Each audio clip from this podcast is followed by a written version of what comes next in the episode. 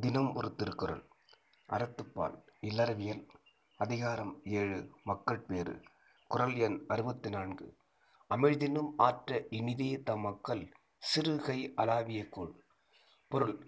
தம்முடைய குழந்தைகள் சிறிய கையினால் குழப்பிய அற்ப உணவு கூட உயிரை நெடுங்காலம் நீடித்து வாழ வைக்கிற அமிர்தத்தை விட இனிமையாகும். பொருள். மக்கள் சிறு கை அலாவிய கூழ் மகிழ்ச்சியை வளர்த்தலால் மேலானதாகவும் உயிரை வளர்ப்பதாகவும் அமைகிறது. குழந்தையின் இளமை இன்பம் பேசப்படுகிறது. இட்டும் தொட்டும் கௌவியும் துழந்தும் நெய்யுடை அடிசில் மெய்பட விதிர்த்தும் மயக்குறும் மக்களை இல்லோர் பயக்குறை இல்லைதாம் வாழுநானே என்ற புறநானூற்றுச் செயலும் இக்குறளுக்கு உரையேயாகும்.